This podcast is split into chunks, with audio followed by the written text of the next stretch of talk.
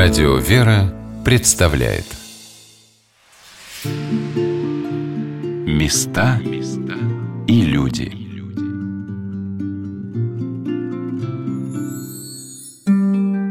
В октябре Государственному геологическому музею имени Вернадского исполнилось 260 лет. Именно столько существует старейший естественно-научный музей в Москве – чем сегодня живет музей и почему важно замечать то, что находится у нас под ногами, расскажу вам сегодня я, Ольга Королева. Геологический музей носит имя Владимира Ивановича Вернадского не случайно. Ученый посвятил ему 20 лет своей жизни. А расположен музей в самом центре Москвы, на Маховой улице. По соседству корпус Московского государственного университета. Напротив через дорогу – Кремль. Вход в геологический музей со двора, Подхожу к крыльцу и вижу несколько крупных булыжников. Табличка на одном из них гласит «Серпентинит, Урал, Россия». А вот большой образец магнетитовой руды. Он прибыл с Курской магнитной аномалии. На первый взгляд, самые обычные камни, но только не для сотрудников геологического музея, говорит мне при встрече его директор Сергей Владимирович Черкасов. Что такое наш музей? Наш музей – это представительство горно-геологической отрасли. Потому что далеко не каждый поедет там куда-нибудь на какую-нибудь обогатительную фабрику или в какую-нибудь экспедицию. Э, очень небольшой процент. А общество живет в основном за счет результатов вот этой вот работы. Московский геологический музей берет свое начало еще в середине XVIII столетия – 1759 году в минеральный кабинет Императорского Московского университета доставили несколько очень тяжелых ящиков – подарок заводчиков Демидовых. Когда же ящики открыли, то обнаружили внутри порядка 6 тысяч различных минералов.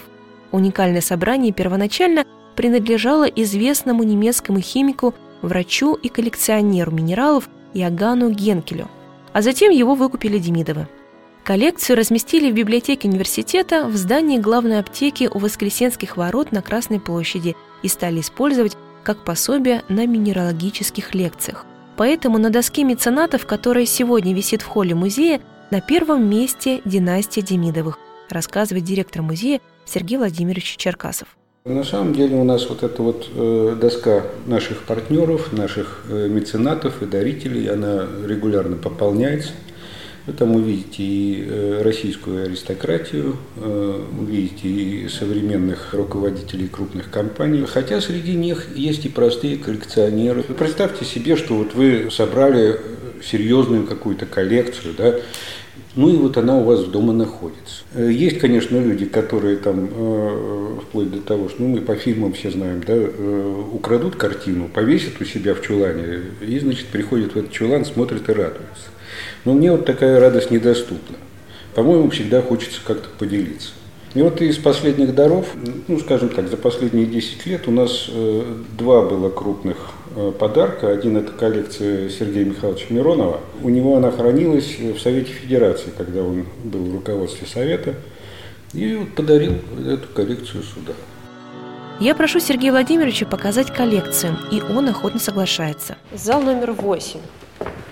Что мы здесь видим? Ну, э, на самом деле очень много интересного. Вот самородок МИДи. Это вот так вот он и был в земле. То есть он такой плоский, э, даже не Ну знаю, вот представьте себе, что... Как кружево. Представьте себе, что была э, э, трещина, трехмерная трещина в горной породе. Она тоже где-то пошире, где-то поуже. Вот это вот отпечаток. То есть э, заполнила вот эти вот пустоты э, вот таким вот это прочное или вот это... Это Насколько? сломать можно, но трудно. Вот э, образцы аквамарина, вот эти вот четыре образца. Изумруд, вот э, как он в природе. В витрине два коричневых минерала, каждый размером с мой кулак. Это сланец. Но что интересно, на поверхности каждого камня видны вкрапления красивого зеленого цвета. Так выглядит изумруд, прежде чем станет браслетом или сережками – а вот другой экспонат – жиода аметиста. Большой булыжник распилили пополам и выставили на всеобщее обозрение. А все потому, что внутри камень полый и выстлан сиреневым аметистом. Удивительное зрелище. А вот э, образец тоже забавный. Темная оболочка, Там вот в высоту где-то сантиметров 40, наверное, да, в глубину сантиметров 20. Вот эта темная оболочка, это был пузырь в лавовом потоке. Вот лава застывала, образовался пузырь с пустотой внутри. Такой каменный мешок. Да. Потом ну, туда стали проникать э, растворы гидротермальные. И вот э, сначала вот идет узенькая полосочка, это скорее всего э, кварц, после вот темного, да, угу. образовывался кварц. Потом немножко изменился состав всего этого дела. Пошел образ, образовываться аметист, вот этот фиолетовый. А потом что-то изменилось в жизни, опять изменился состав раствора, он точечно с одной точки вот где-то он попадал, и вырос кристалл кальцита. История одного камушка. Ну, вот очень интересные срезы окаменевших деревьев, например. Видны и годовые кольца, дерево окаменело, ну, им, наверное, миллионов двести лет. Описать словами экспонаты геологического музея очень трудно. К тому же в музее хранятся не только камни, но и останки древних деревьев – гигантские раковины и даже скелеты вымерших животных. Это э, Шерстистый мамонт? Э, на, Калуж, на Калужской площади, э, когда метро строили, выкопали кости. Была целая история, что вот мамонт московский, калужский, а потом залезли в газеты, оказалось, что там в каком-то 1800 каком-то году цирк проходил и слон сдох. То есть это на самом деле кости слона? Да. Мы на самом деле спускались в метро, э, нас э, пускали, мы смотрели, образцы отбирали вот на новой стройке. Москва. Ну, пойдешь, ну, лес, ну, грибы, камни-то. Вот это все э, найдено в Московской области. Песчаники, большие камни. Песчаник – это порода, это слежавшийся песок. А вот здесь вот очень интересные агаты, кремни, кварц, это все вот здесь, вот под Москвой. Вот это вот еще одна из гордостей, подарок нашему музею. Это теозавр. И это не то, что кто-то слепил. То есть это отпечаток такой Это вот такой настоящий. оставшийся скелет. А чем мы еще гордимся, что там вот у нас взрослый ихтиозавр, тут вот у нас два тинейджера. Детеныши. А вот еще быбик. То есть у вас полная семья получается. Да. Вся семья ихтиозавров. Выставочных залов так много, а времени наоборот. И я прошу Сергея Владимировича показывать мне только самые большие музейные редкости. Но даже несмотря на плотный график, не могу пройти мимо Большого глобуса. Глобус в прошлом году пришлось поменять, потому что на, на месте Москвы здесь уже дырка была. Каждому надо ткнуть пальцем, а поскольку он у нас стоял здесь ну, уже лет 15, этот свеженький, вот, прошлогодний. А для чего? То есть показываете детям, крутите? Ну, на самом происходит? деле здесь очень многие вещи можно рассказывать. Э, география – это же последствия геологии. То есть, например, вот берешь рифт Красного моря. Вот что такое рифт? Или, скажем, вот платформа. Платформа зелененьким идет, это вот равнина. Э, это такое стабильное э, место, где спокойно с точки зрения геологии жить. Ну вот мы добрались до фригурита. Ух ты! Он похож на высохший на ветку дерева. дерева. Да. Он обычно не такой, не целой веткой. Вот видите, здесь такие склейки. Угу. То есть вот так вот он выглядит на пляже. То есть разрозненные. Да. А ребята берут, собирают вот эти вот ветки. Это молния, получается, она... Она ударила, она ударила вот сюда вот. Вот угу, видите, вот здесь вот проволока торчит. По всей видимости, этот кусок проволоки лежал в песке, и в него стукнула молния. И вот дальше она горизонтально распространилась по слою песка. А насколько часто такие явления бывают? Ну, как молния в пляж попадает, так, наверное, и бывает. Как бы вот попало, угу. спеклось. Пойдемте еще одну покажу штучку, которой гордимся. Два года назад мы подтащили с вулкана Толбачик. Это 500 километров от Петропавловска-Камчатского. Это вулканическая бомба. То есть вот когда вулкан выплевывает воздух лаву, она в полете застывает, это вот капля застывшей лавы. Черный вулканический булыжник размером всего с автомобильное колесо. Но внешность обманчива, говорит директор Сергей Владимирович Черкасов. Три таких штуки весом 100 килограмм. Дал нам Институт вулканологии там машину. Вот ребята нашли, упаковали машиной 500 километров до Петропавловска-Камчатского, морем до Владивостока, поездом сюда. Вот сейчас две глыбы у нас, а одну мы отдали в парк «Сказка», это в Крылатском детский парк геологический. Угу. Это вот плевок вулкана, грубо говоря. 100 килограмм. Идя по залам музея, не перестаю удивляться красоте Божьего мира. Минералы всех цветов и размеров приехали в Москву из самых разных уголков планеты – Якутии и Болгарии, Бразилии и Пакистана, Украины и Намибии, Китая и Туниса. Мой проводник по музею Сергей Владимирович вздыхает. Смотреть на музейную коллекцию – это самая приятная часть работы геолога. Основной же труд приходится на экспедиции.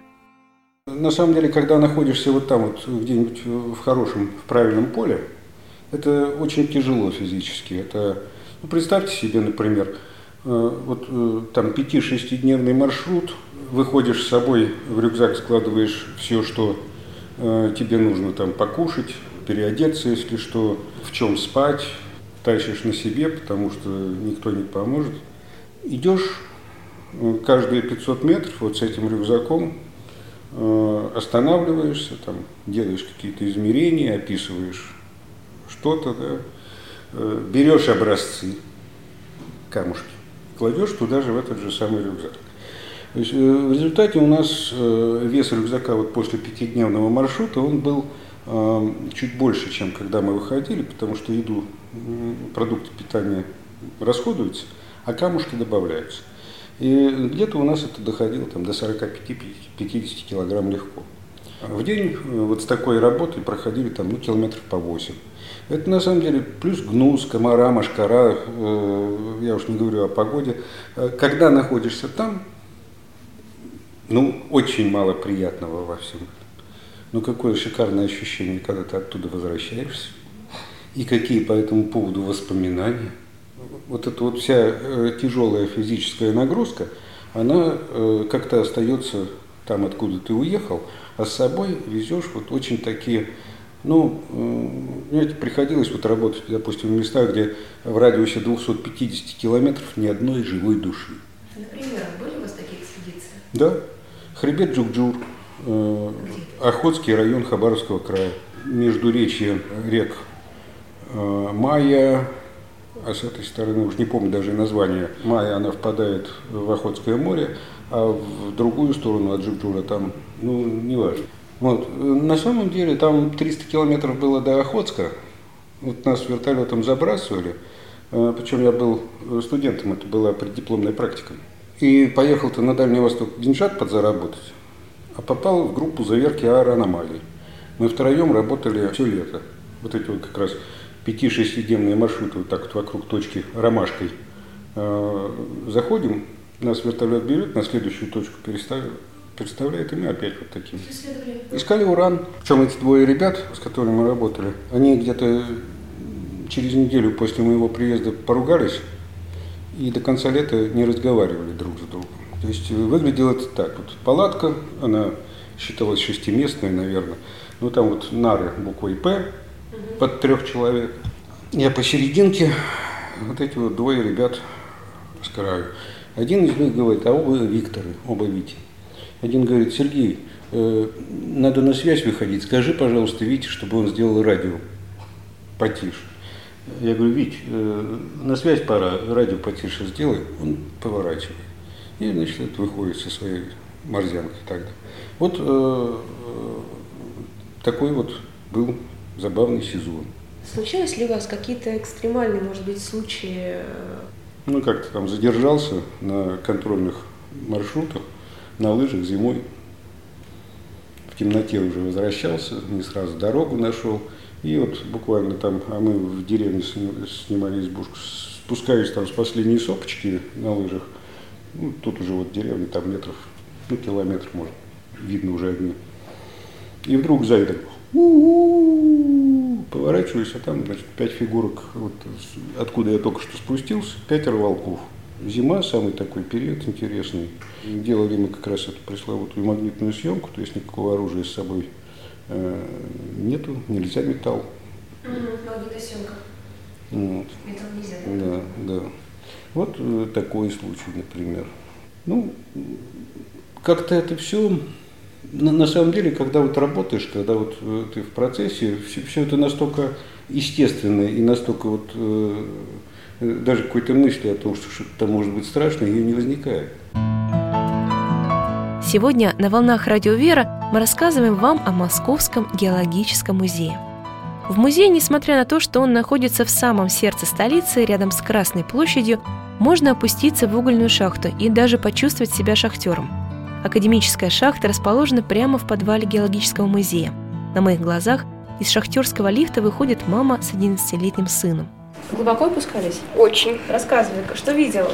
Ну, видел шахтеров, машины были, даже птицу видел, и было, конечно, страшновато особенно, что все обвалится. Вот все время вот такой момент страха. Шахтером хочешь стать? Вы, вы мама, да? Как вам? Расскажите. Очень хорошо. Первый раз в музее? Я нет. По случаю я была здесь. В магазин был, мы, я поставщиком работала, менеджер по поставке товара. Это изделия из камня и, в частности, геологические вот экземпляры. Поэтому знаю это место и не первый год уже. А вы сами геолог? Нет, ни в коем случае, но как бы это налет есть опре- определенный, да, то есть Привели сына показать, ну немножко, да, с чем немножко, работаете. да, немножко глубже, чтобы это видел прелесть, да. По крайней мере, мне было очень интересно. Страшно и интересно.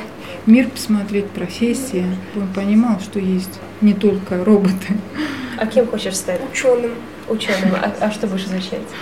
Ну, в основном, конечно, химию, но, может быть, и что-нибудь химическое для шахты тоже. То есть тебя геология сегодня впечатлила? Ну да, очень. Теперь моя очередь спускаться в шахту. И экскурсовод Екатерина Чеплыгина приглашает меня в специальный лифт. Мы сейчас находимся в шахтерском лифте, который называется «Клеть». И для того, чтобы э, лифт поехал вниз, нужно подать э, сигнал. Вот я обычно прошу кого-то э, дернуть за кольцо четыре раза. Вот, четыре раза означает, что э, в лифте едут люди. И после этого лифт едет. Вот так вот громко гремя. Насколько глубоко спускались шахтеры в такой клете? Ну, я думаю, что метров 300. Просто по времени едешь, такое ощущение, что вот э, 10 этажей ты проезжаешь. Наш лифт раскачивается, а проектор на стене показывает специальный видеоролик, как будто стена движется. Поначалу мне даже кажется, что мы и в самом деле опускаемся глубоко под землю, а не стоим на месте в подвале. Затем лифт замирает, и через открывшийся проход мы попадаем в узкую шахту. Екатерина сразу вручает мне защитную каску. Сотрудники музея пытались передать атмосферу, что здесь встречаются низкие потолки, мало пространства, душновато, пыльно. Особенно, когда большие группы приходят, человек по 10, а, им как бы становится тесновато друг с другом, или там высокие люди понимают, что это не ну, им не по росту совсем. А шахты были еще меньше.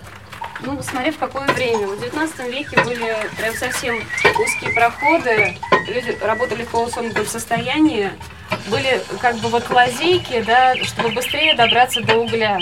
То есть маленькие именно проходы а, от, от входа до, э, до самого месторождения.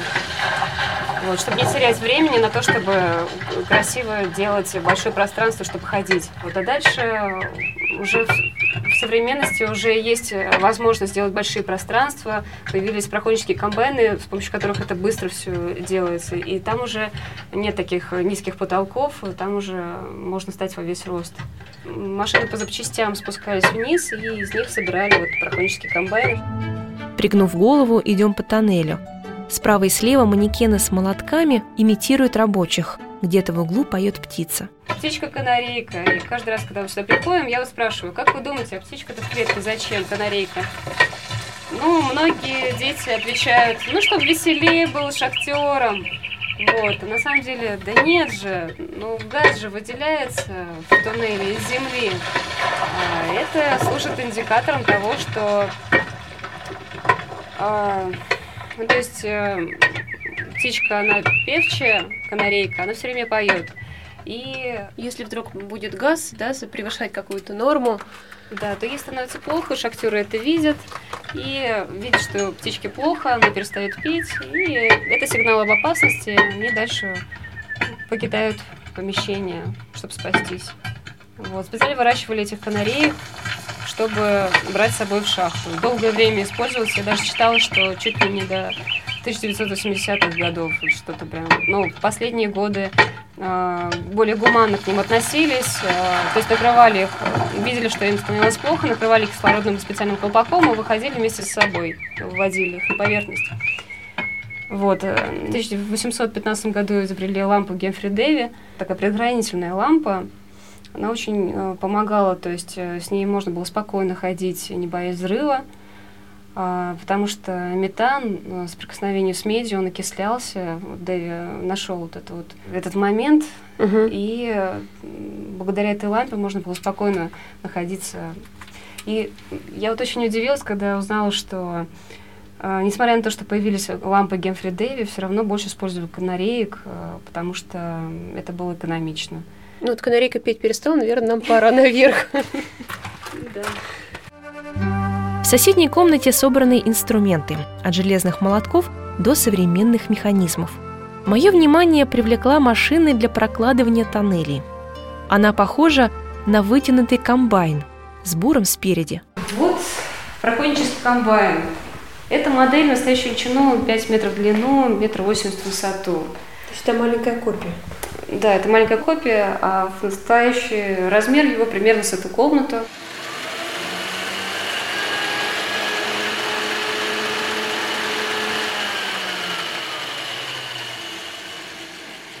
То есть э, название, простое название этой машины – это крот. Я сначала говорила, вот, как крот, роет землю, туннель. А один человек, который тоже что-то знал про шахту, он сказал, а вы знаете, вообще-то так его и называют. То есть это крот, который роет туннели вот этими ножами. Так машина называется. Еще используют в строительстве метро. Я их не видела, но говорят, что похоже. Я где-то читала, что их теперь называют женскими именами. Клавдия. Такая была машина, она действительно огромная. Мне вот что нравится в моей работе, то а, иногда приходят интересные люди, которые так рассказывают. Вот мне очень понравился один мальчик из Норильска. Он приехал, рассказал довольно многие вещи, всякие нюансы. Его ну, друзья, которые работали в шахте, он сам не работал, он просто спускался.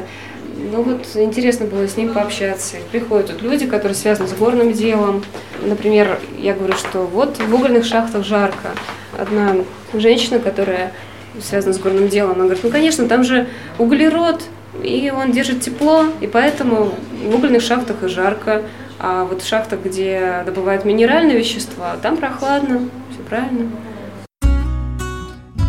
Напомню, что сегодня я знакомлю вас с Московским геологическим музеем. Продолжим после короткой паузы. Не переключайтесь.